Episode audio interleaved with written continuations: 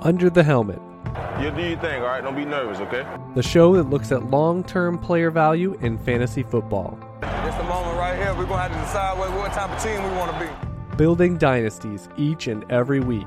I don't even know your name. What's your name? Chad Parsons, Telling you, man, you leading the league in hydration. I got a dynasty team reaping rewards for the next decade. Katie Flower, You may beat me, but you will not outwork me. Tim Torch. There's only one winner, Chad. Find their written and premium audio content at uthdynasty.com. Playing it safe in Dynasty means you're going to lose. Stop talking about it, man. Let's get this going right now. Welcome down to the helmet, looking at some long-term player value in fantasy football. Got Katie Flower here. I am Chad Parsons, official show of uthdynasty.com. Support the show by becoming a general manager subscriber. All the tools you need. You get a trade calculator trial, as well as rankings and articles, 250 plus premium podcasts each year to drive your best dynasty seasons in front of you. And Katie, we are still doing some rookie draft talk. Um, I wanted to lead out uh, in this show this week with uh, looking at sort of overarching bird's eye view of the drafts you have done so far. And what type, you know, what has been one of your most common themes? Has it been centering around two or three specific players that you've been trying to move to those zones? Has it been playing tiers? And here's the kind of general tiers I've been operating through with a best player, best value within those zones? Has it been a certain type of trade you've been trying to make? Um, or has it been a certain position that you've been exploiting as a theme throughout your your rookie drafts? What's kind of stood out where I'm sure at least half, if not more, you're probably in a similar boat to me, have been already completed for your uh, dynasty portfolio. I'd say probably a third or so of my drafts are completed and several more about ready to start this week and then more stragglers throughout the summer, which is nice. I like to see them spread out. I even had a few that were before the NFL draft.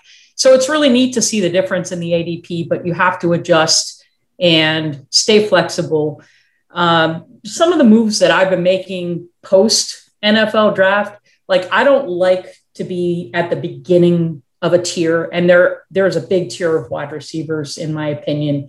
Once you get past Ja'Marr Chase, then there's a conglomeration that anywhere from two through six or seven, depending on your team and the strength of your team and whether or not you have to hit on that player right away or or not and hopefully you're not relying on a rookie in year 1 but I'm of I'm of two minds in this year's draft. Number 1, this running back class is weak. I've been saying it for a long time. Outside of the top 3, I'm not willing to press somebody up up into service uh, just because quote unquote need a running back. And on the other hand, I'm also not inclined to take the beginning of a tier uh, or the early stages of a tier after Ja'Marr Chase. So if I have the 106, 107, and Kyle Pitts and all, you know, the top three running backs, and it's a one quarterback and no quarterbacks have been taken. If I absolutely have to stay and pick, I may even take Trevor Lawrence at that spot, uh, 107, 108 in that range, as compared to taking the wide receiver two or three off the board.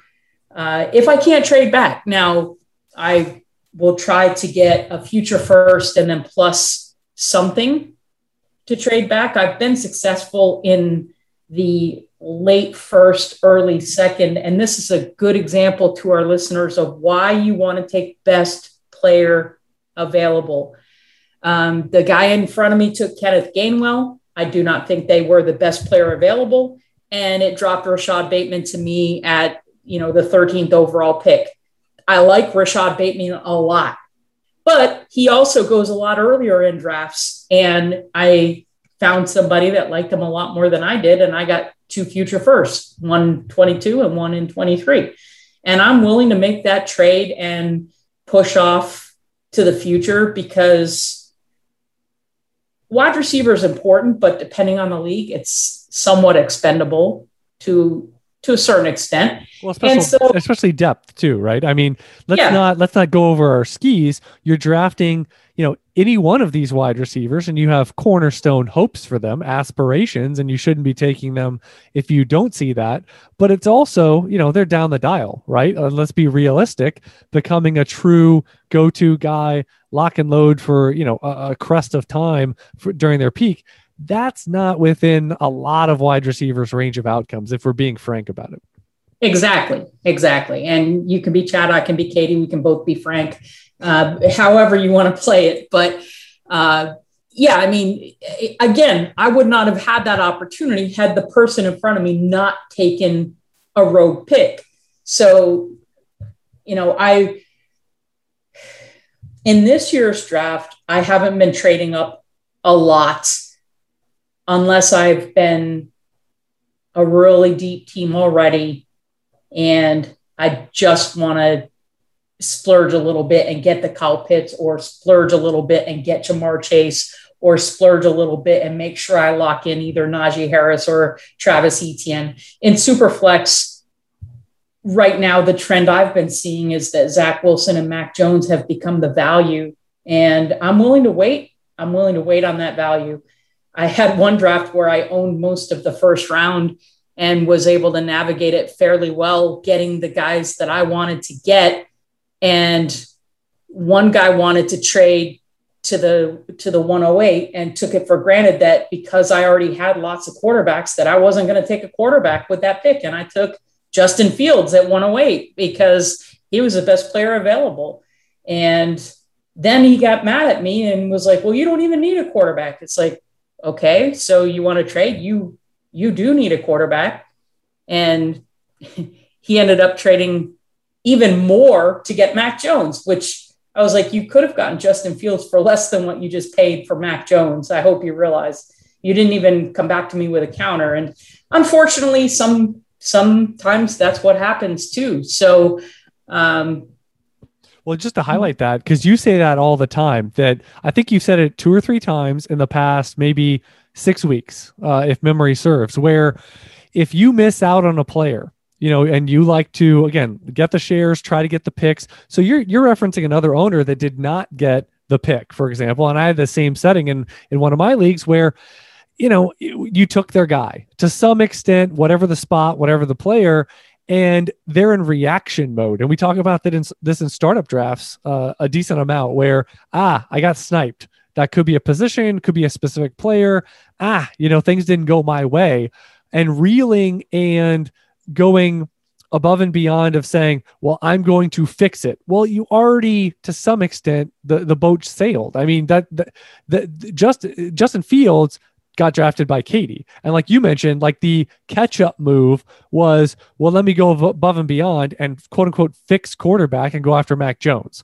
And I was in a, a setting where someone got cute, they traded down, and I took their guy, and they didn't like it. We they ended up paying more than just sitting there and taking the like I gave up so much marginal stuff to to move up. And the fact that they had one guy in mind, they got cutesy, they tried to play the ADP game in a zone where it's pretty ambiguous and that's what you get. That's what you get and you you said before, don't sit there and pay the tax after.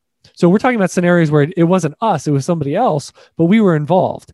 And it, it, paying that tax right after, it's typically not going to be a straight upward scenario for very many players where you don't have a secondary buy. And just to reiterate, applying here that that you've said that quite a bit in shows, whether it's a startup draft or rookie draft show, of okay, you missed out uh, on whatever your plan A was or a specific player in a specific zone, you missed out. But you have to say, now what? And the now what isn't let's go into catch up mode and try to fix it as soon as possible because that groundwork was already uh, was already laid and uh, you can address it at a later point but right after when it's fresh and the wound is out there uh, is probably when you're going to be most emotional uh, trying to address it yeah it's like playing you know Texas Hold'em poker, and you go on tilt after you uh, had a hand that should have been a sure thing, but you blew it, and then you you just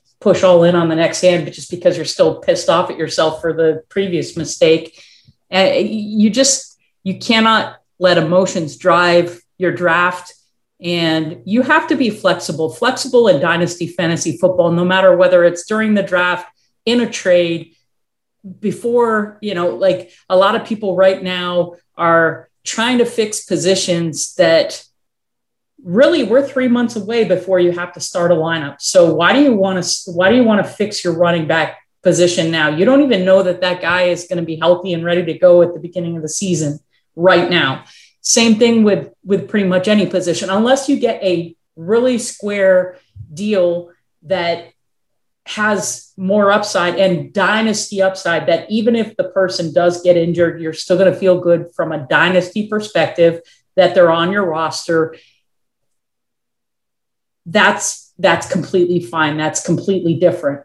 But just stay steady through the whole thing yeah, and, and the thing that struck me is when you talked about, well, they need quarterback. Well, you can the need, I mean, and and this is up your alley because you say, you know, advice like this all the time where, you know, well, what if you traded that Mac Jones pick for a veteran? You know, what if you traded that for Derek Carr, maybe and something, you know, or what if you I mean, there are actual starting right now help you quarterbacks available. Not that Mac Jones, you know, the likelihood that he goes all year without starting is pretty low historically speaking, you know, of a, of a guy drafted in his his NFL range that is going to get a true red shirt going all the way through. And is Cam Newton the type that's going to be the one that keeps him there? You know, is he is he a level of quarterback that is going to keep Mac Jones on the sideline for that amount of time? Uh, would be the other question. And then the other part is, you know, what other ancillary things? I always I always say with team needs, I mean, start low level. I mean, is Tyrod Taylor on your waiver wire? You know, I mean, like, can you get a, you know a couple better shots at a potential Week One starter, a potential early season starter? That could be a backup quarterback. That could be, uh, you know, and be, if it's really shallow, you may have potential starting Week One options on the waiver wire. You may have priority backups depending on the depth. Uh, so that's always an exploratory point in those types of formats to say you don't have to get a first round rookie quarterback and say this is me fixing my uh, my my quarterback need. You know, and, and, a lot of times, you know, again, doing that in a rookie rookie draft is more of a long range pipeline sort of thought, more so than I'm fixing my 2021 outlook because I'm drafting said rookie or two. Yeah, and the other thing that I notice a lot of people I'm not sure that I would call it a mistake, but it's it's sort of a mistake when when a player falls to you that shouldn't be at that pick. Let's say let's say it's DeVonta Smith falls to the 112 and you know that they're usually in the 106, 107, 108 range. You may not even be the biggest fan of DeVonta Smith, but that doesn't mean that you don't take advantage of the situation. If somebody wants to trade up for him, don't trade the fact that it's the 112 now it's DeVonta Smith. Now you've got to trade to get that DeVonta Smith value and whatever that means. But don't just sell the player short because it's the pick number 112 and this trade calculator says it's got this much value. You are now in the fortunate position to have a player that fell to your lap that has a higher value than the pick value. So trade to the value not to the pick. Yeah, that's a great point. I was in that same situation. There was a, a league where I was at 112, um, I believe, and it was Jaylen Waddle. He was the guy that made it. Uh, some quarterbacks started to go, um, it, despite being a, a one quarterback league. And I was sitting absolute glaring beacon of light of, I think even Rashod Bateman went ahead of Waddle. And I'm sitting there and I got, and, and you kind of know when that moment occurs because – you get a little more heat, a little more attention. You may shop picks, but when you come on the clock, you know, like you you check your emails, you're like, oh, I'm on the clock, you know, and and correspondingly, you also see, you know, that you have two or three trade offers. So that means there is a consensus And and I've seen sometimes with those wide receivers, uh, typically it could be a, a, a, Justin Fields and Superflex situation, you know, or something like that, where it's a quarterback fading a little bit. Uh, but that later first round, when you get that opportunity, and just what you said, I mean, you've I, I was treating it like Jaylen Waddle. You know, you're not treating it like 112. You're treating it like, yeah, this is a guy that usually goes, you know, six, seven, eight, you know, somewhere in that range most often. And and the fact that it's 12 is immaterial. So you need to view it as this is uh, this is an earlier pick for sure, and was able to capitalize on it because you know would I have taken him? Well, he was the best player available. So yes, if I did not find a deal I liked, yes, I would have taken Jaylen Waddle. Um, he's not my favorite value play, but at 12, I think there is some equity, as you were mentioning there. But now you have a pick at 12 that is worth more because people are going to view that and you should be as well you know in that six seven eight range. I ended up making a uh, a trade to get uh, a couple of uh, third round picks this year and i got a first or second the following year because and it's from a team that they have minimal playoff hopes. They're trying to rebuild and i always find it interesting that their way to rebuild is let me cash in my future picks which are unrealized value at this point, and let me cash them in on a discount so that I can get a player now. And especially getting a player now that a first round wide receiver, uh, one that does not have you know the best profile, but obviously has a lot of pedigree. You could argue, hey, even if this is 103 next year, I you know I'm I mean the best case is I'm getting a look at a top 10 wide receiver, you know, in the NFL. That part is true.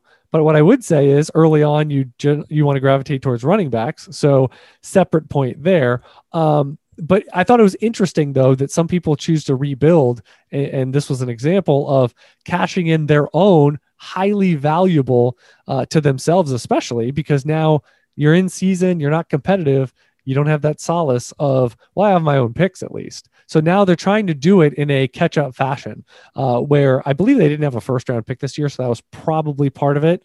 Feel left out a little bit, uh, but they were able to get Waddle. Uh, but like I said, I was able to get a poker chip uh, on a, a, profile that I wasn't digging, but now I have a first, a second, and then uh, two thirds this year, which I parlayed into a bunch of other stuff. And so uh, it was just one of those points where a bunch of different facets. But like you said, you have to value who's the player here, and especially identifying when you are the pretty girl at the dance of, well, there's a glaring player falling here. And Jordan and I were in that situation in Superflex, uh, no, in two quarterback a while back where we get to 106 and we kind of were, were a little perplexed that 105 was not Justin Fields.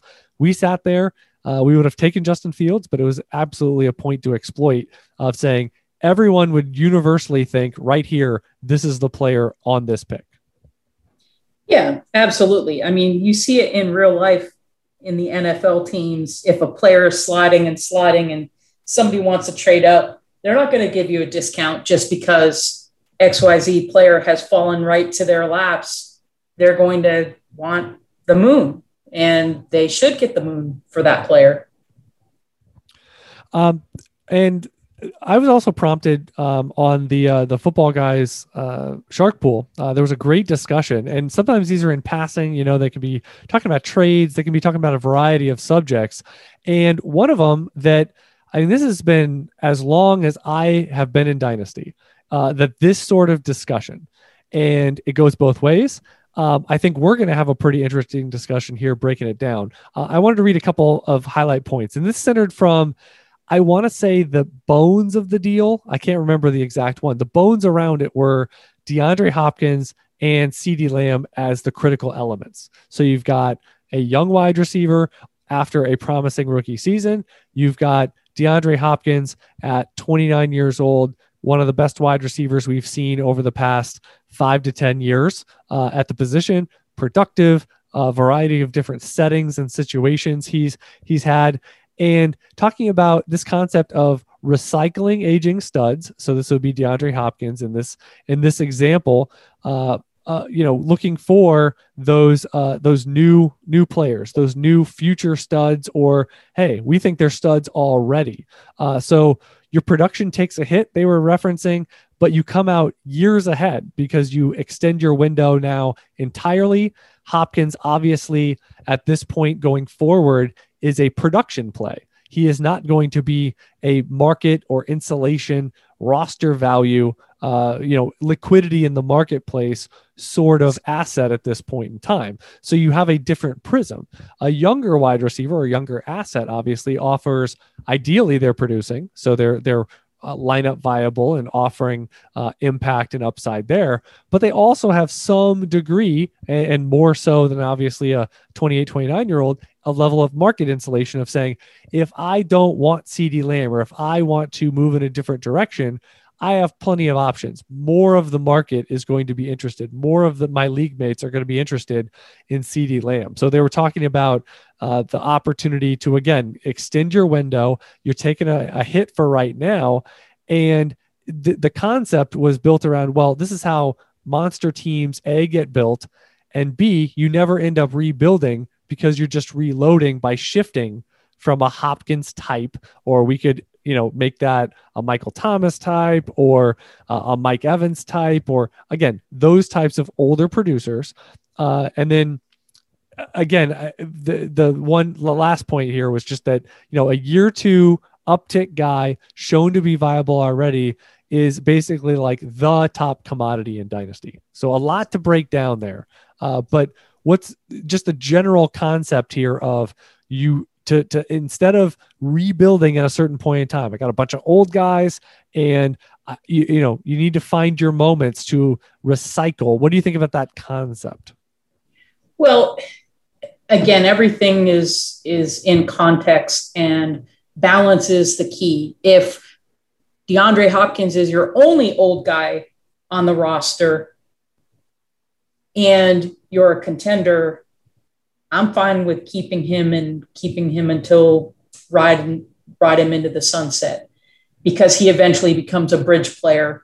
And presumably even if you've got the 110 through 112 rookie pick every year because you've got an older team and you've been in contention for three or four five years in a row if you are in that spot, it's usually because you're a pretty good judge and players have fallen to you in the I mean, you you can still get valuable rookie picks 10 through 12 even in an off year there's still guys that fall there whether it's because of perception or their draft capital or whatever the reason may be there's there's always guys. So personally if I've got three or four older receivers, let's say I've got Davante Adams, I've got Mike Evans, and I've got DeAndre Hopkins, I'm fine with trading one of them. I wouldn't trade them straight up for CeeDee Lamb. It would have to be a package. However, I'm more inclined to trade them for more pieces that I want one decent core piece that hasn't quote unquote hit. Like a lot of people think that CeeDee Lamb has hit. And so you're paying maximum value for that player. But let's say it's a Brandon Aiyuk who has less name cachet than CeeDee Lamb. You get Aiyuk and then you get a first and, and you get another piece. That helps mitigate the risk. You're still going to lose some production in the short term, but you still have the Mike Evans and Davante Adams you still got two out of those three core veterans that you're keeping. I wouldn't return all of my guys at one time. I would do it, you know, just here's a piece and then plan, okay, next year, maybe I'll sell off this. People talk about production like it's a guaranteed thing, and it's not. And, and we've said this before back when Jordy Nelson was that age and he was the stud. What happens if he gets an injury and the 28 year old season is washed out? Then you're stuck with a 29 year old coming off an injury with very little value. And, and so a lot of under the helmet teams were built under the concept of trade your older veterans before they lose their value. But again, you don't want to make it a full team overhaul in order to stay strong you got two or three that are in that aging bucket, and then you got two or three in the middling bucket, and you got two or three that are simmering and you only need to start three in the first place, well, then you're fine. But it's all about balance, in my opinion. You want to you want to get strong, and then you want to stay strong through balance. Yeah, I would actually. I, I would add a couple points here that I'm really resistant. You know, when I when I like my wide receiver core, you know, and these guys that have been productive and and the floor is so high on them in terms of their NFL role. I mean, so we could, and it is hard. It is hard to become a steady, dependable, put the offense around you wide receiver in the NFL. That is tough to sharpshoot. So you may think that you've got the the I spy, you know, little little monocle going straight at some of these younger wide receivers, but there are plenty of false positives. There are guys that level off. I remember, and there still are. So we're still waiting on this.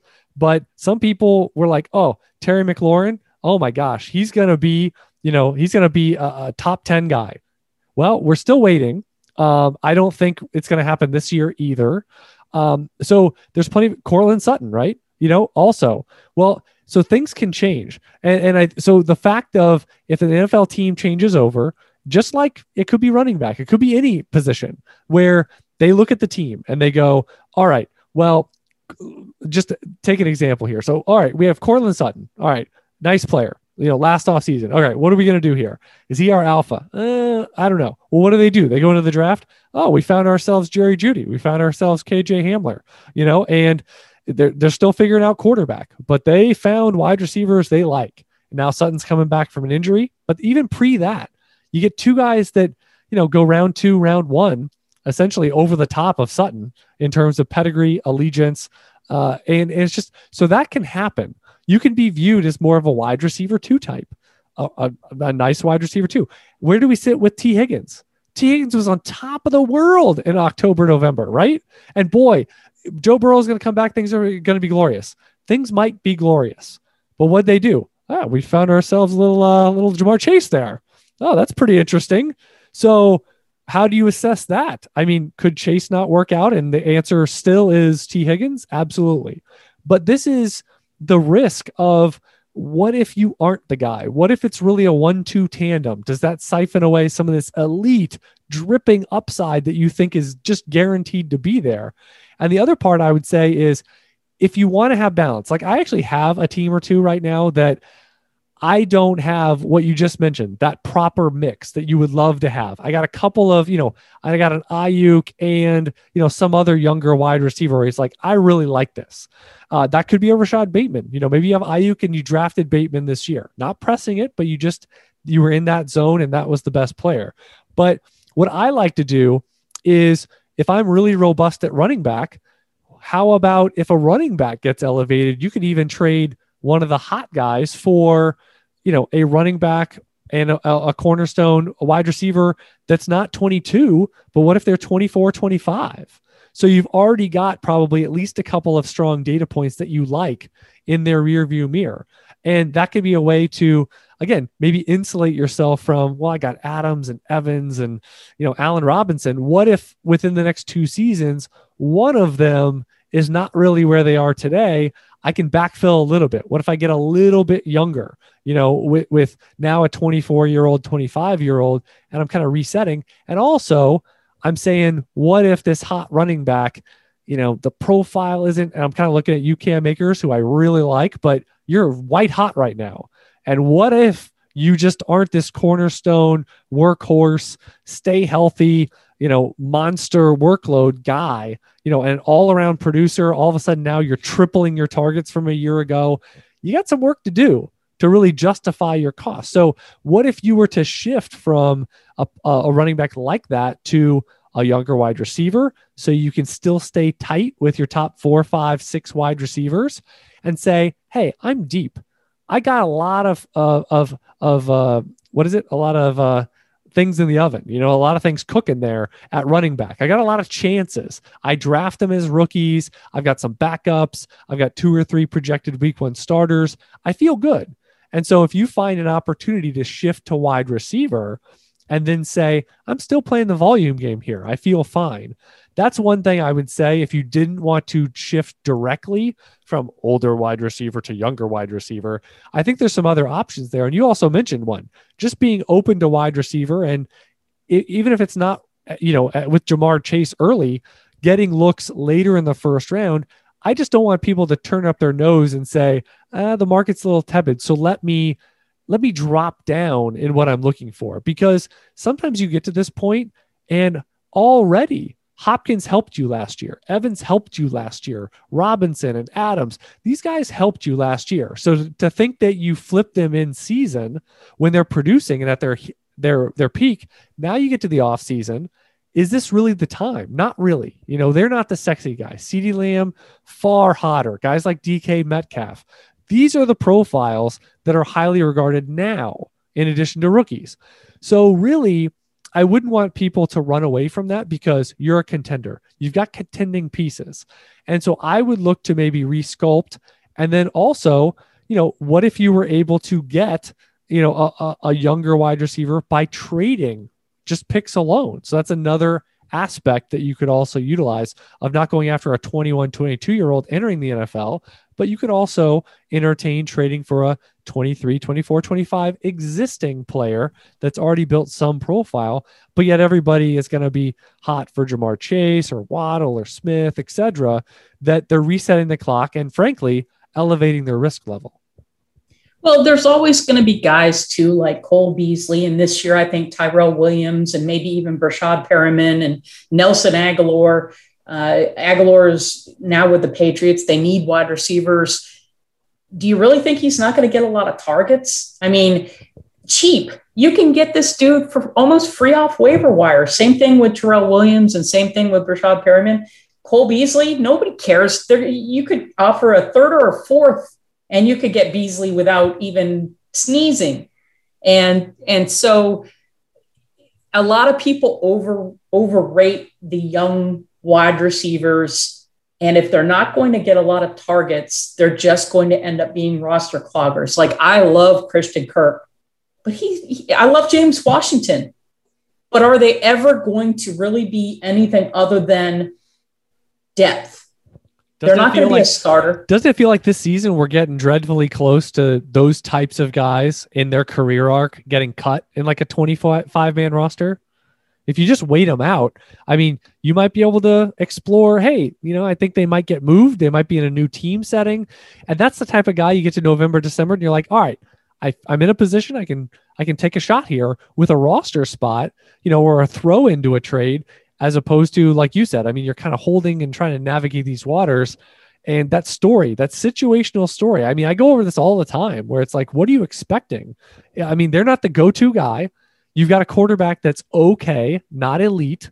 So the odds of them fueling multiple quality fantasy receivers is not good. And, and i think people are just overzealous when you start stacking things up. It's like okay you think joe burrow is you know, a, a, top eight dynasty quarterback. You think he's a top eight quarterback for this year? It's like, ah, well, no. Okay, so he's not a tier one guy, and now it's like, what's going to happen with Chase and Chase and uh, uh, and Higgins? Well, you know, something's going to happen because they're not both. You know, and you got Tyler Boyd there, so there's going to be a massive loser. There's gonna be with where they're going right now. There's gonna be a massive loser if Burrow is not like this giant elevator and having a massive breakout season. So I just those kind of uh, analysis points can really guide you to is this something I want to invest in as a buyer? Is this something I should maybe explore selling uh, right now? And, and kind of what's my trajectory here if I think this year is not going to be a all hands on deck. You know, I mean, I think, for example, Dallas last year, all three wide receivers were absolutely lineup viable and and impactful. Michael Gallup was tremendously underrated. Why? Dak Prescott was going bonkers. So that's what it takes to have two or three wide receivers. A guy going absolutely bonkers. Yeah, and one word of caution to our listeners. You may have heard me say this before, but it's it's been a while. Don't be a fiddler. If you don't have rookie picks in this year's draft because you traded them last year or whatever, don't fiddle with your lineup to figure out veterans that you can trade to just to get picks, just to get the shiny new toy. That's a pick whore. And I had somebody the other day that is already, it, it's a Devy league and 24 Devy were taken. This year was the startup. So 24 Devy are already off the board. And they offered me AJ Dillon, Christian Kirk, and their sixth round rookie Devy pick for my first round rookie Devy pick. And I immediately smash accepted. AJ Dillon, especially its point per carry and uh, point per uh, first down. And, and, uh, so it's like I'll take AJ Dillon, and then I get the bonus of Christian Kirk, and I get a later pick, which is you know who knows it's still valuable, right? It's still Devy, it's still right? valuable, right? Exactly, and and they're just trying to stockpile picks to stockpile picks. They just recently picked up Jerry Jeudy in the startup draft, and then traded him away for the Devy pick that became Treylon Burks. If Treylon Burks is a top 15 wide receiver, that's a wash because so was Jerry Jeudy. And by the time you get Treylon Burks in the top 15, now all of a sudden you want the next shiny new toy. You're going to sell him for whatever. Like that's fiddling too much. It that's, really is a bad habit that that some It- I, it I see I especially in Devy leagues. I see one to two in most leagues, at least one and maybe two times sometimes where they do that recycle. They just keep recycling to the picks.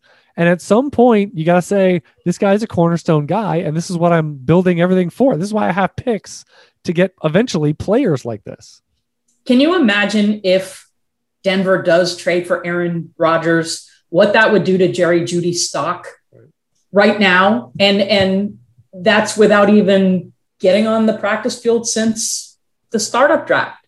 Like so much can change just in the next three months with with the value. And as much as I do love Treylon Burks, he's one of my Razorbacks. Still, he he's got to be top 15 in the NFL to even match what Jeudy's already done. He's really risky. He's Yeah. really risky because he's got to post, you know, a good season, which he has. Uh, who's the other guy at Arkansas again that was it hurt this last year coming back? Trey Knox. Yeah, Trey Knox. So Trey Knox is going to come back. You know, he, you know, rewind 12, 24 months. It was Trey Knox, you know, as the Yeah. guy, you know, that was producing at a young age. So we'll see there. Uh, and again, they're not the most high flying offense out there passing wise. So hey, whoa, whoa, whoa, whoa. I, I mean, they're really elite, but not quite as elite as other teams. The, they're, uh, no, they're, they're, they're, they finally have a coach that's going No, to, I, think. Uh, but the in- point is, I mean, so even if he does, let's say he does get a first round pedigree, he still hasn't. He's still not on the success track. So there's so much, so many hurdles in that example of Jerry Jeudy to be. I mean, you're just elevating the chances that you completely whiff. You're elevating the chances of the worst case outcome because of, of the profiles you're shifting there. Um, and my final point, um, and I'll pass it back to you uh, just for for one more opportunity here to close the show, is you know you mentioned the point about trading back in, and you kind of have to know you know when to hold them and when to fold them because I've had a couple drafts where I used my meaningful capital, and by that I mean you know a first round pick could be first and second round pick. How did I use that a year ago? I said I love these running back profiles, so I utilized that to get more of the player. You know th- that enabled me. You know trading my first round pick for this year. I said okay, I'm a good team. I don't usually do this, but I really like this profile. It enabled me to get another share of J.K. Dobbins, you know, or it enabled me to get two of the big five running backs instead of just one. And so that was a decision I made. Now, if you're sitting here, it's like, well, my first pick is until the third round. Yeah, you have target players, you have players you like, but you can't go to the well and trade future first again because you're not going to get bang for your buck. At best, you're going to trade a pick that could turn mid or early, no matter how you think of your team for a late first. That's the best you can do. So you're already at negative equity. And then the other option is you're trading players for picks. And you mentioned it in passing, but I just want to point out you might have players you want to sell, but don't do it that way. You might sit there and go, eh, I'm not a big Joe Mixon fan. Guess what? I'm not either. I have some shares though. He's a starting running back on a team that could be, you know, good as a passing unit. Joe Burrow coming back. Mixon's going to be the clear cut starter. You don't throw dirt on that. You don't throw dirt on that and just try to run away. You know, so you may have guys you're looking to sell, but sometimes on the clock in the rookie draft, everyone is rookie crazy. That is not the time to make some of these big, bold, brandish moves. It really isn't. And so if you're sitting there and you're like, all right, let me package two or three things together, a couple of them would be guys into your lineup right now if you're setting the lineup. And it's like, let me get uh, a poker chip, you know, on, on this certain player. Like in general, those do not go well. Those are not good process outcomes because you're trading again non uh, you know non-premium players and assets at this time of year, which is the veteran, the veteran existing NFL and fantasy player for the white hot rookie pick to get on the clock. You know, where they just pick somebody we talked about in the beginning of the show. That's not the time to, you know, oh, they sniped me on Kyle Pitts. I really wanted that. Whether you had a later pick or you have no picks, oh, Pitts just went. I want him. And now you create some package and send offers. Again, none of this is good process. And it's a long term game. I know we get into thinking about today and this week and, you know, this coming week for the regular season lineup and all that kind of stuff. But you still have to think of the big picture of, okay, I'd like to acquire more shares of this player. That's great. But it may not happen in this league with this other owner that now has that one share. So just be careful about the whole trading back into the draft because if you're too far away, this is different than trading from 108 to 106 or 201 to 111 to get somebody. Like this is the last guy I want in this tier. It drops off. I want to try to make a move up. Not what we're talking about. And also, you can use rookie picks. I love if you want to use rookie picks and consolidate, get the right players that you want. I'm all for it. Trade your first and second to move up in the first round and get the player you actually want. I'm all for that. That's great stuff. But when you start compromising your existing team by trading a player away plus a pick or a couple players away to get into a zone to get a player that really doesn't fit, you know, some massive criteria of churn and recycling, like we talked about at the beginning of the show, just be careful about thinking about the rookie draft and getting back in in such a fashion. There are three players from last year's draft and there may be more for you, there may be more for other people. But if I'm sitting on the clock at 201 and Kadarius Toney is there and Elijah Moore and maybe even Rashod Bateman are there. And while I like Elijah Moore and Rashod Bateman, I'm not a Kadarius Toney. Most people already know I don't believe in Kadarius Toney. But if you're sitting there in the early second and let's say that somebody wants to trade up but they don't want to trade their future first. They have a they have a back half of the second.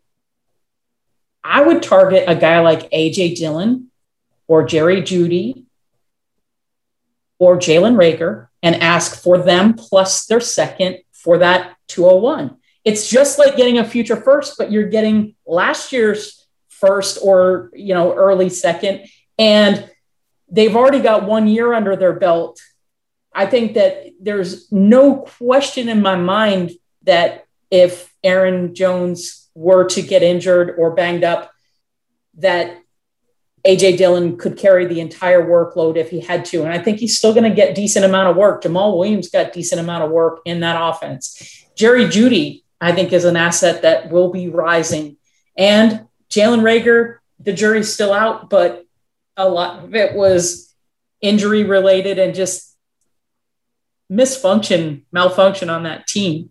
So again, if you've got an owner that is hesitant to trade a future first and you've got that early second and they still want to make a deal, look for one of those assets from last year or even the year before that hasn't quite hit yet that you were high on that they're now probably low on and they see the shiny new toy. That's just another great way to make a trade happen.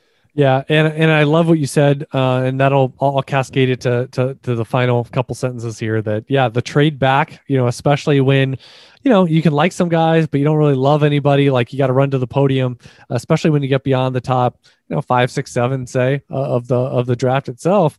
And but yeah, like you said, you can move back, get a player, get a pick, you know, if they are resistant, you know, to give a future first, uh, but you can still get a package together, uh, moving down in the second round, or maybe it's moving from the late first to the early to mid second. You're like, ah, moving down a little bit, but like you said, you're picking up, you know, AJ Dillon or Reagor, or you know, these types of profiles that you still like. They're still in the early part of their developmental curve, and yet they're old news uh, to a lot of people. Uh, great stuff there. And uh, for Katie Flower, she is at FF underscore Skylar 399. I am at Chad Parsons NFL. Reminder that uh, instead of advertising, go straight through with pure dynasty discussion here on this show. Support it by going to patreon.com slash UTH. Signing up, you get uh, free features, including uh, a weekly featured show with uh, Tim Torch, uh, some bonus content out there. There's a VIP strategy session a couple times a month in the off season. Do it weekly uh, there in the in season, talking about waiver wires, trading, uh, everything you need. So that's patreon.com slash UTH.